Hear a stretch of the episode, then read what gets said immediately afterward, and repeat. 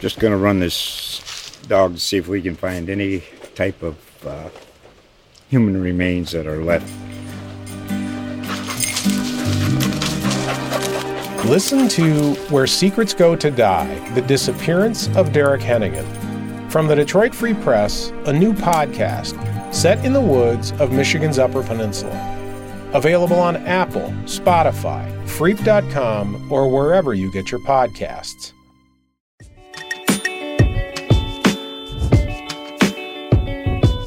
Welcome to the Thunder Buddies podcast. I'm Joe Mussatto, joined by Barry Trammell. Here to recap one heck of a ball game. The Thunder beat the Mavericks 120 to 114 in overtime on Wednesday night. We are talking on Thursday morning. Snow is on the ground, all is well. And Barry, that that's got to be I don't know if it's the the best Thunder game this season because you know Shai's game winner against the the Clippers would would certainly be up there. That game against the Hornets that they lost on Devonte Graham's buzzer beater, but that was that was a fun one. You had a little bit of everything. You had Tre Mann score a career high 29 points, and you had Lu Dort score 14 of the Thunder's 17 overtime points. You had you know, those guys go for 30 and 29. Luka Doncic goes for 40. It was just a fun one all the way around. It was, and you had, you know, maybe Josh Giddey's the hero of the game. Yeah. Um, he's becoming quite the uh, uh, inbounds uh, phenom. You know, you're too young to remember uh, Wes Unseld got this reputation as the greatest outlet passer of all time. Two handed overhand you know, he could start a fast break by throwing a two hand overhand uh, pass up court about 40 feet, 50 feet, and get the get the old Baltimore Bullets going.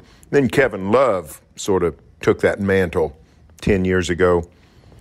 It's possible that Josh Giddey is in line to be the greatest inbounds passer of all time. Now, it's insane. It's it's it is insane. That was the coolest part of the game. That the game uh, let's see, that would have been the uh, the game tying bucket with seven seconds left, whatever it was, seven point eight or six, whatever it was.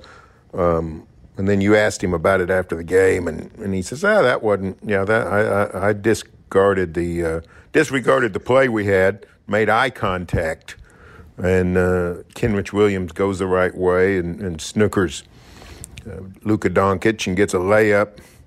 Um, you know, I think back to a whole bunch of old, old Thunder games when they were playing for something real, and how many times uh, they could have used an inbounds play like that in the last seconds of a tight game.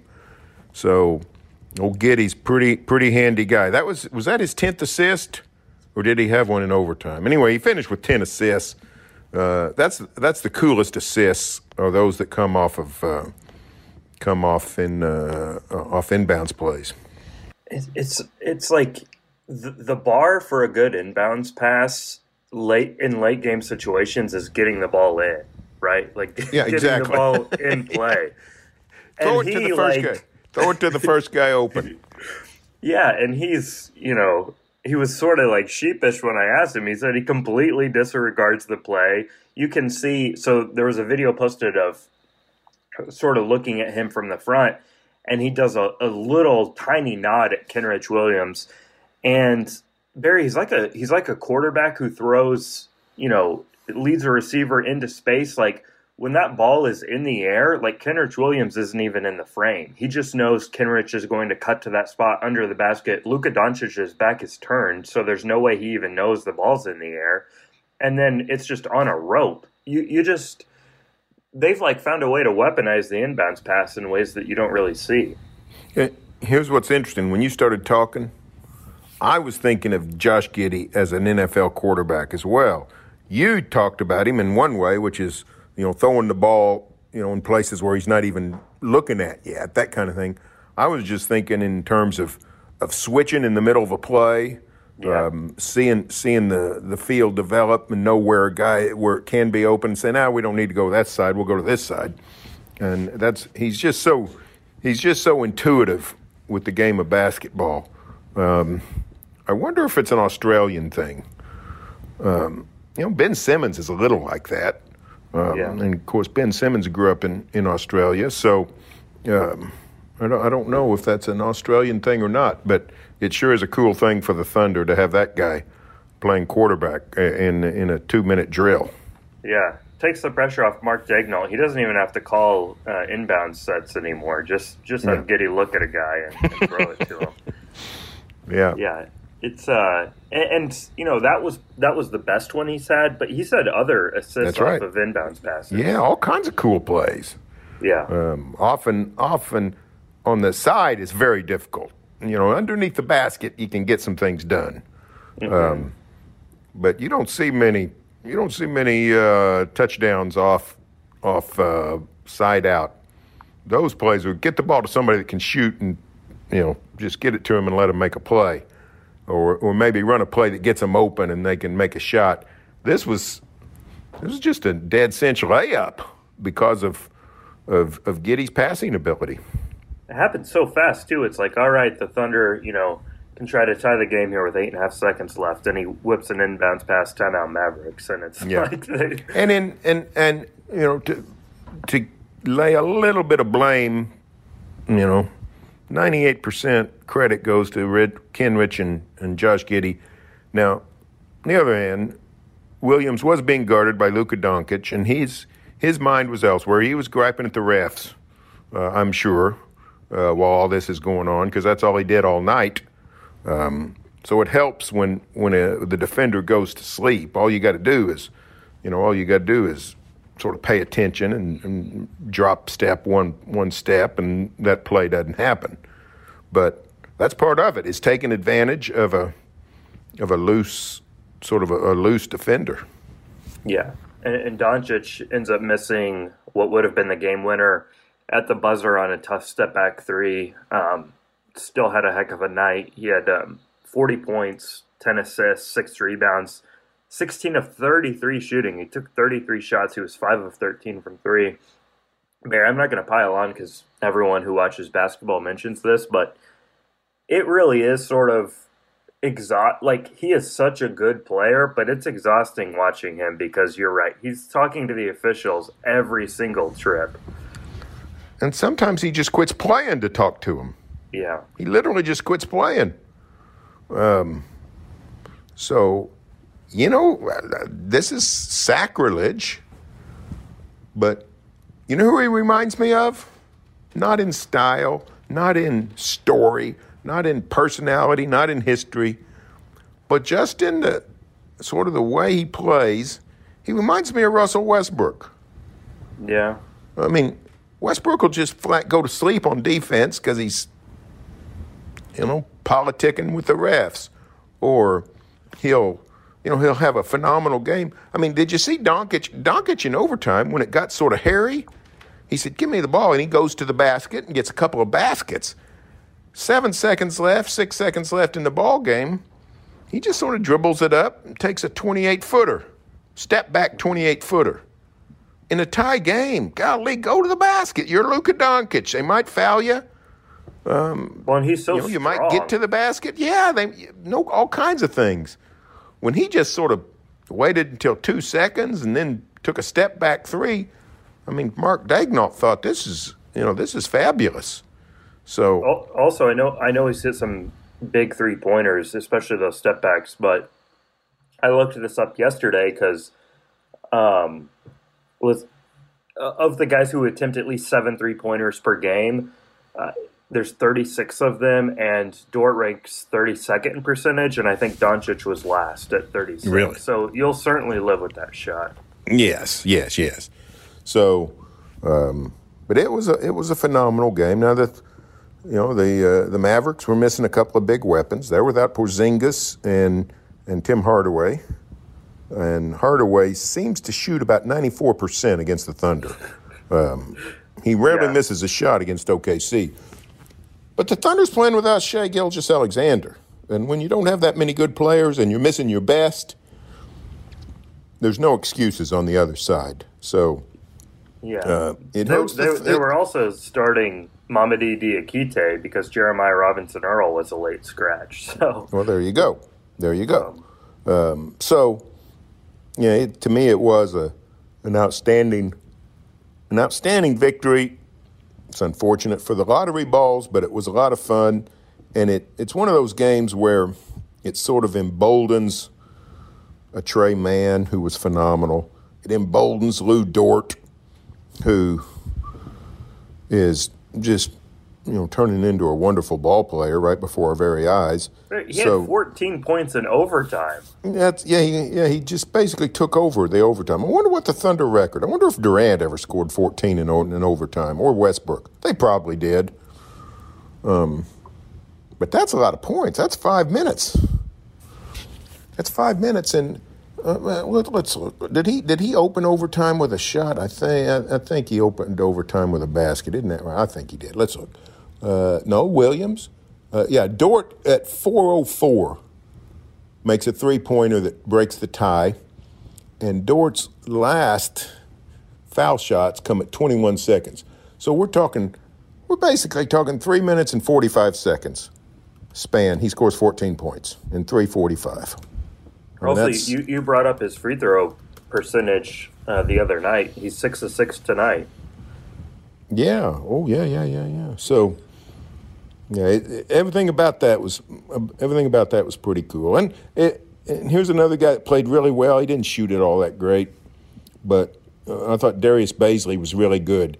Even a couple of times he gets uh, he gets matched over onto to Doncic and held his own pretty good he got that block, like the block when Doncic just isoed him and that step back. Yeah. He's yeah, yeah. I, I thought it was a good step for Darius Bazley.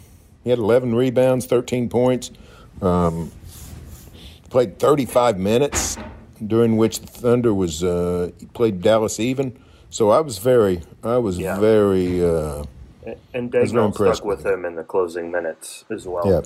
Yeah, yeah. Um, despite the Giddey pass, despite the the Dort overtime, Barry, I will I I'll remember this game as the Tre Mann game because it was his breakout. Eight of fourteen, he was six of eight from three, seven of eight from the free throw line.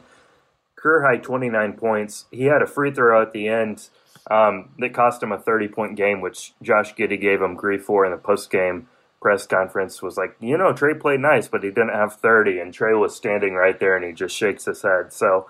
Um, but he is he, he's such a he's so fun to watch, especially on this Thunder team, just because he brings something that they don't have.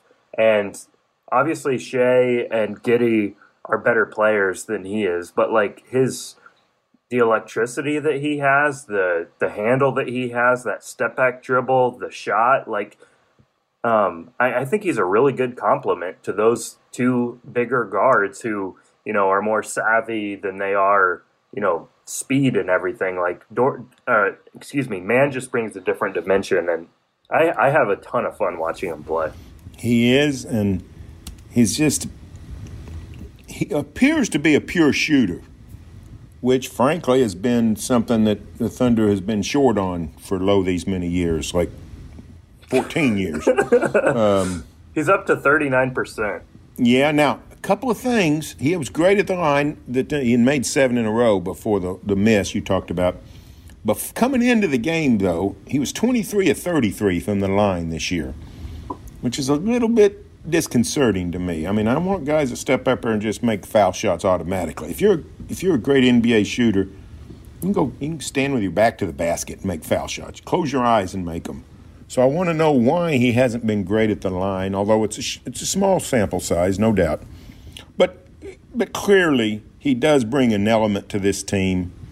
Um, the truth of the matter is, this this last season and this season, these Thunder seasons are about finding young players who you can use going forward and positioning yourself for for more of those through the lottery and it's been you know Tre Mann's been an, uh, an unqualified success. You got to look at this draft and say, "Golly, what a draft for the Thunder to get Giddey and Mann."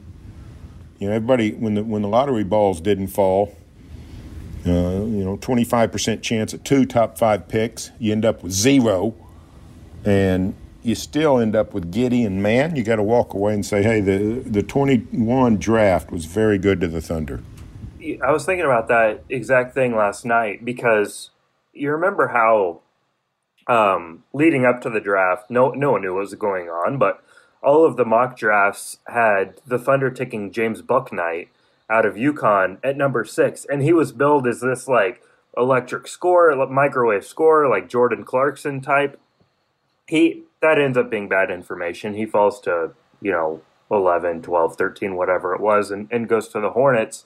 The Thunder drafts Giddey at six, and then they get Tre Mann at 18, which like fits the exact description of what everyone was saying about Bouknight. And I know it's early, but um, to to get that guy at 18, he just like maybe I I don't want to put this as a ceiling, but he sure looks like a guy who could be that microwave sixth man off the bench who just scores a time. Yep, I'm trying to think of a comp who's a good comp in the NBA as, in terms of a veteran? Um, I mean, I think Clark, I think Jordan Clarkson is the easy one. Yeah, that's pretty good. That's pretty good. He's, you know, Dennis Schroeder was that role in for the Thunder for two years and was good at it, but Schroeder was more of a a penetrator, driver, finisher type than a than a ace shooter. Which man, you know, he had another floater or two last night, which were really cool. I love the floaters. Um, but he doesn't always get all the way to the basket or want to. But he's he's uh, a better shooter than Schroeder is. But you know, historically, that's what the Thunder has needed. Is yeah, and, and uh, not needed. It's what they've had when they've been good. Whether it's James Harden or Reggie Jackson or, or Dennis Schroeder, they've had a, an outstanding sixth man, and that's that's uh, a really good thing if, if if he can get into that role. That would be fantastic. Yeah, he and you know he, he looks smaller because he's he's really skinny and he needs to put some weight on, but he's listed at six five. I think that might be a tad generous. Now your um, good friends, your good friends at Basketball Reference call him six three. Um, oh really? Yeah. Okay. So that, I wonder, I, I wonder where everybody gets their information. I don't actually know. What he does look smaller than that, but than six five. Um, yeah. By the way, it's also uh, happy birthday to one Tre Mann. He's 21 today. So 21. 21 today. Happy birthday. It's also Isaiah Roby's birthday. Um, they share a birthday. That's got to be wild. They they share a birthday. Um, shout out to Isaiah Roby because there's not much else to talk about. He's he's injured. By the way, the Thunder has three guys on the injury report, all with a right ankle sprain, and um, Aaron Wiggins, we'll get an update on him, but he looked like he might have turned an ankle too last night because uh, he went out of the game. So this, if, if that was bad because i I'm still holding out hope for the five man rookie, the, the, the all rookie lineup. I think that would be really cool. Um, but the Thunder starts three last night, and um, you know Wiggins didn't end up getting to play a ton. Well, he played 24 minutes. Um, and he had a solid game, nothing outstanding, but you know the, the three rookies who did play were, were tremendous. Are you intrigued at all by Diakite? Uh, not really. No. Um, You're not buying the Serge Ibaka comp that Mike Muscala gave. uh, no, I am not. Uh, I am not. Serge Ibaka. The longer we live without Serge, I think the less we remember how great he was. I mean, his instincts for blocking shots, that's a that's not an acquired skill. You don't go down to the store and buy that. You don't go to the gym and work on it. It's just something you're born with. And uh, one of my all-time favorite NBA people, this would have been in, I think in 2011. It might have been 2010 but it's either Serge's first or second year. I'm talking to Hubie Brown.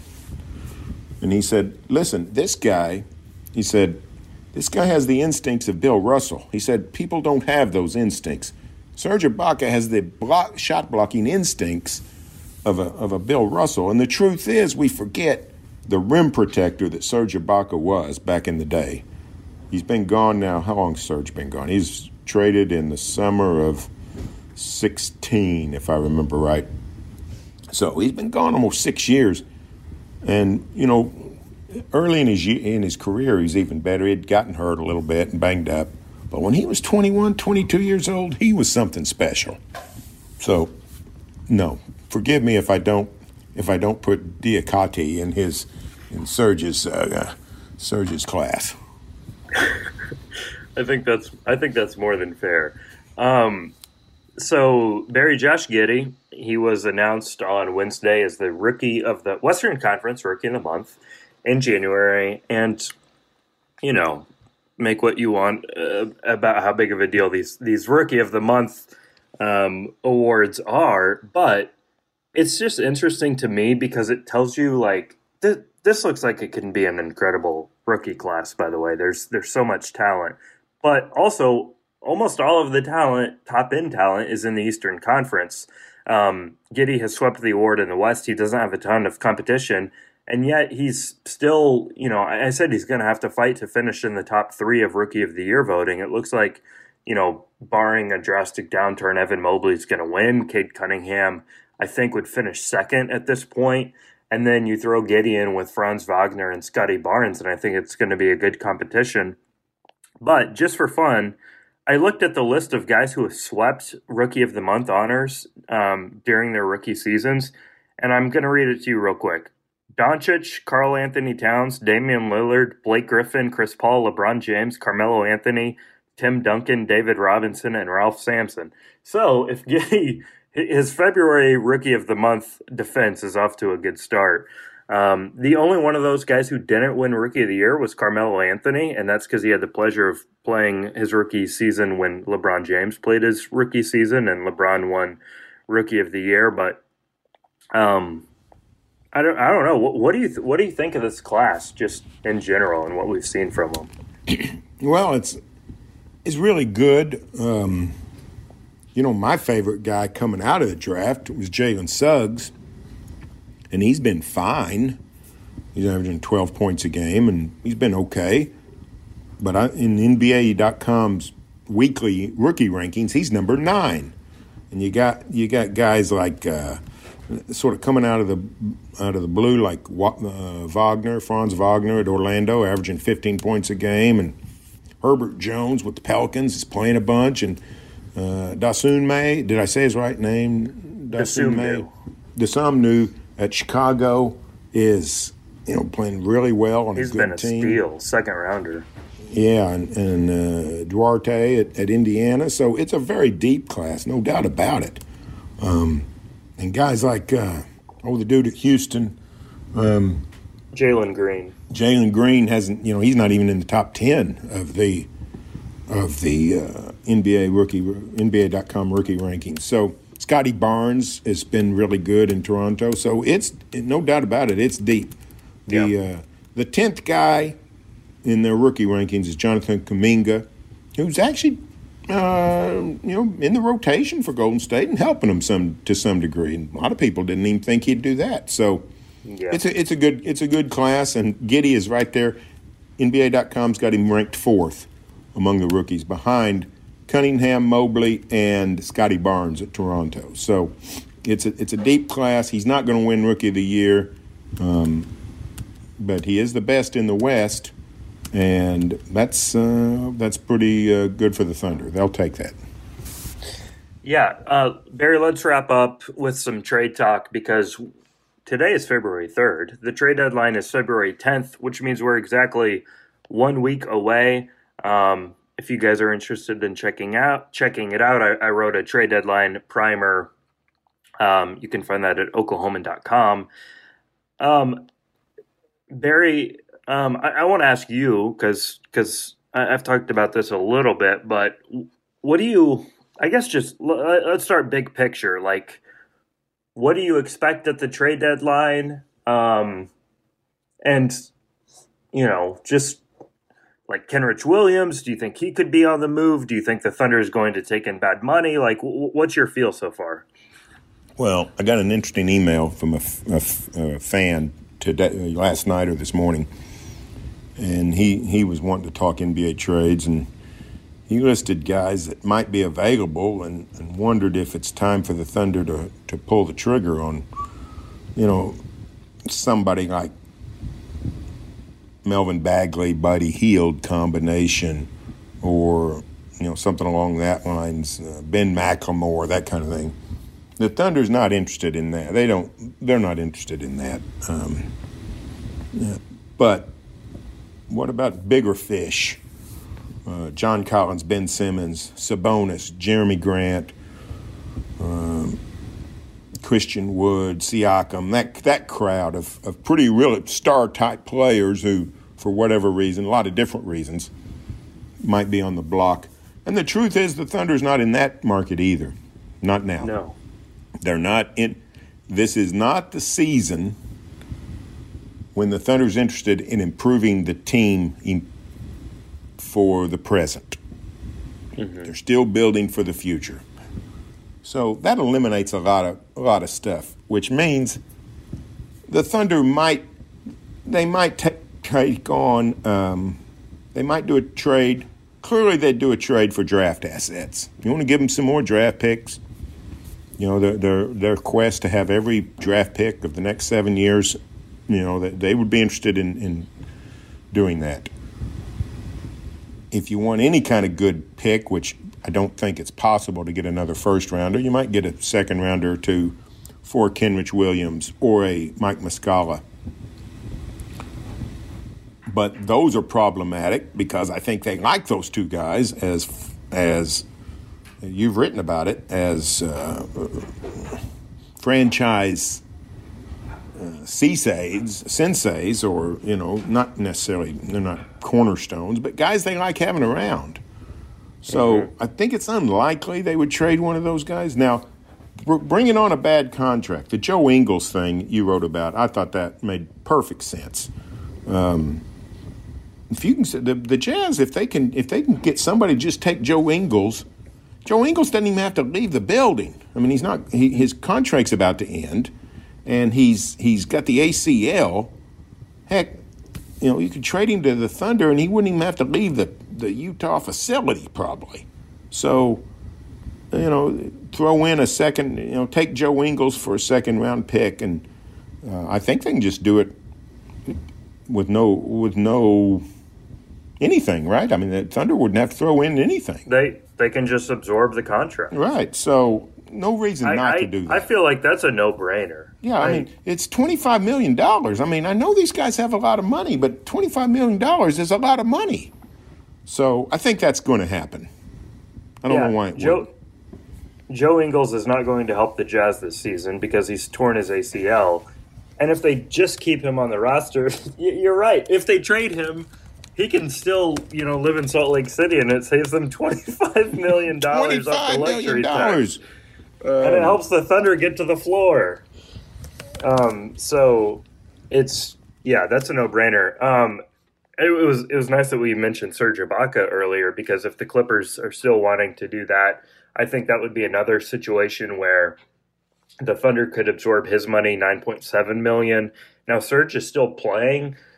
Um, I, I, I understand he played seven years in Oklahoma City, but I would be shocked if that's anything but like a buyout, and then you know Serge goes and, and plays somewhere else. But I, I think the most likely moves you're going to see are those types of moves where the Thunder collects extra second round picks. By the way, they, they did this exact same thing with Derrick Favors um, in the offseason with the Jazz, saving the Jazz some money. Now, Favors had two years left um, and he's healthy, but I it just seems like they're natural trade partners for that.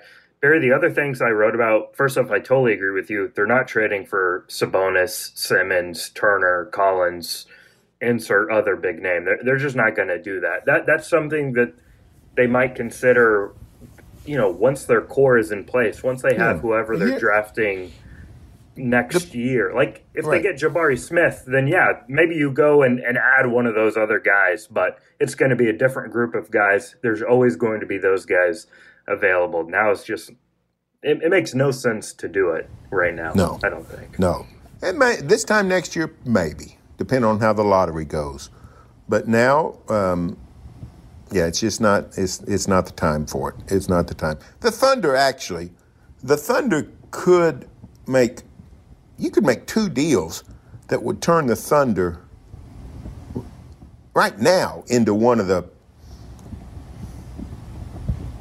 let's see, how far down we go? One of the seven, eight best, one of the eight best teams in the West. The, the play in is gettable in the, in the West. Yes, with one trade, with one trade.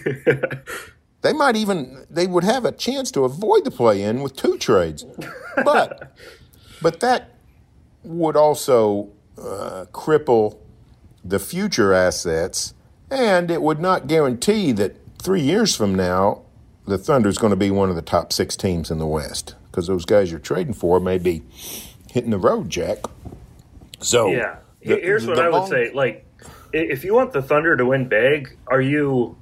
I, I love Sabonis, but are you comfortable with like SGA, Giddey, Sabonis being the core? And if so, like that team's not going to like win the West. No, and probably not make the West Finals. No. You might make the West semifinals, which would be great fun, and everybody would be excited, and I'd be I'd be leading the parade, waving the flag.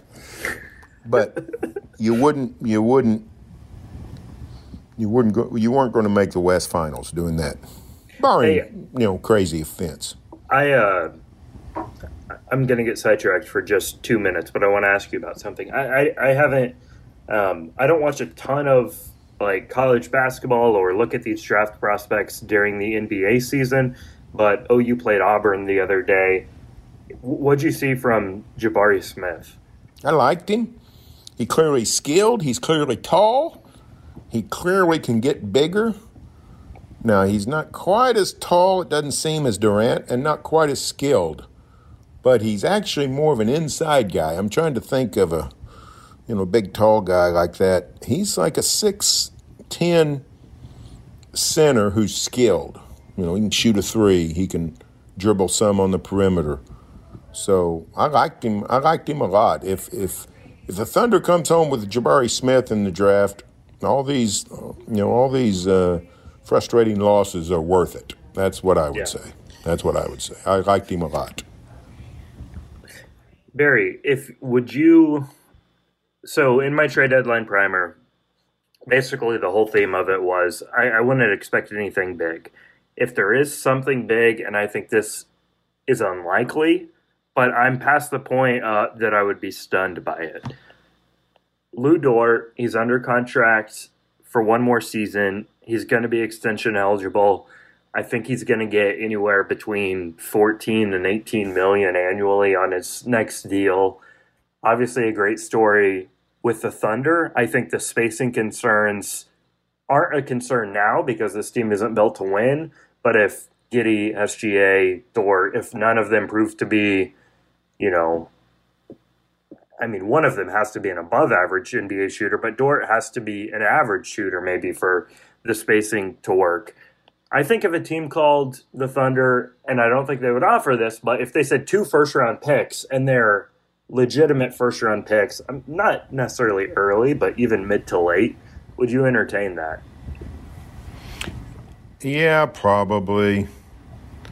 Because I do think they worry about Dort's price tag.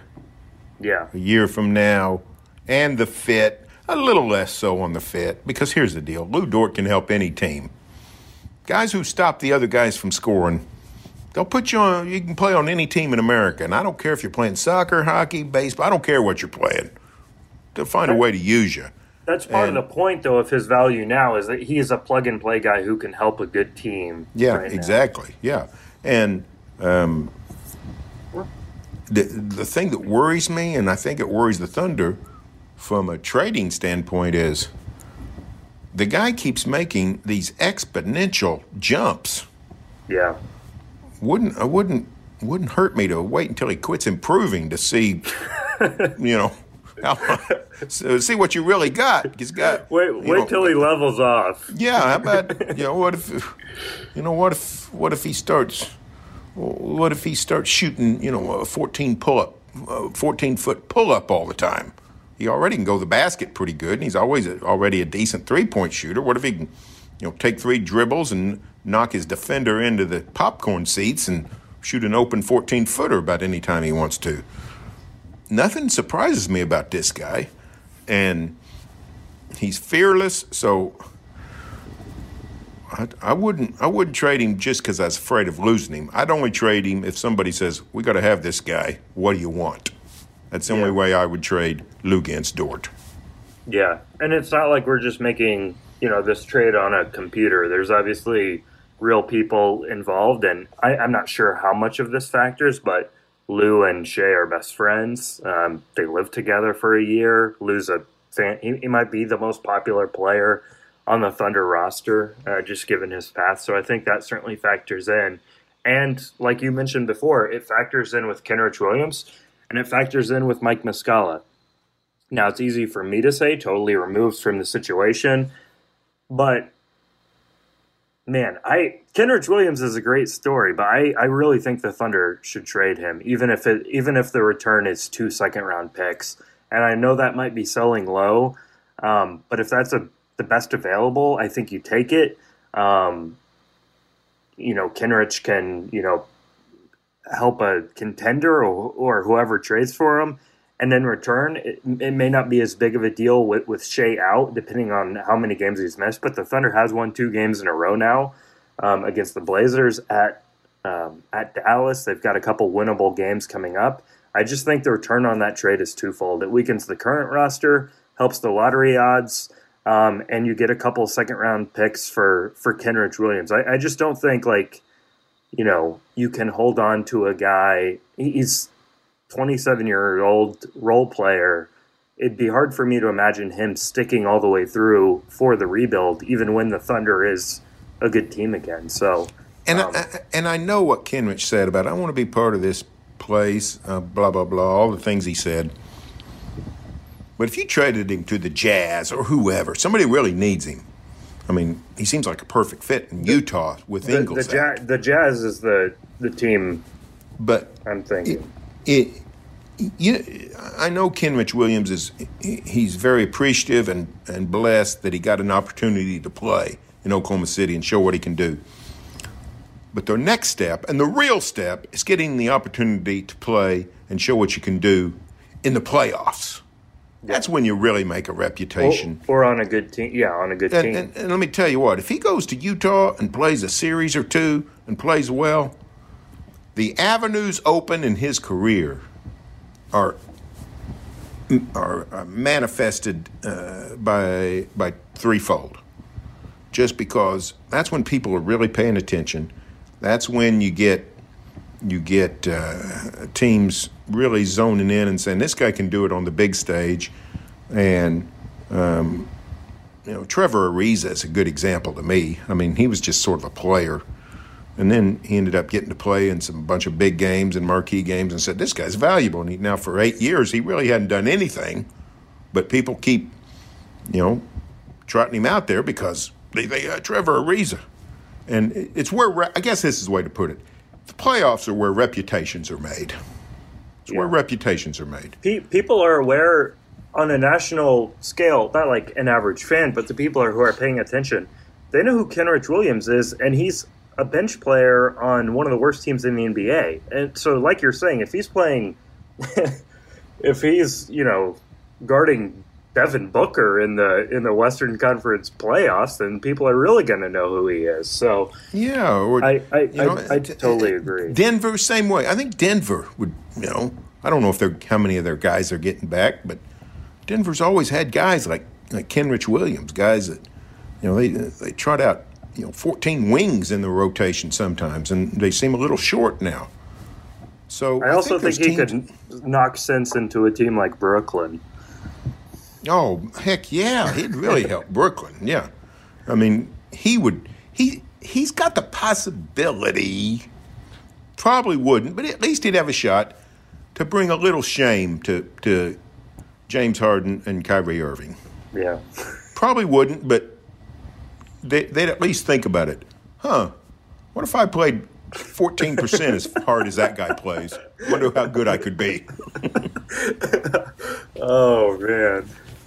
So so you seem to be you seem to be on board with trading Kenrich Williams. Yeah, I don't see why not. I mean, I love him to death, but you know, when when the Thunder, it's the same way with uh, whether you know, it's the same question as when we talk about a a, a young guy, whether it's Aaron Wiggins or Robinson Earl or whoever, is he going to help you when you get good?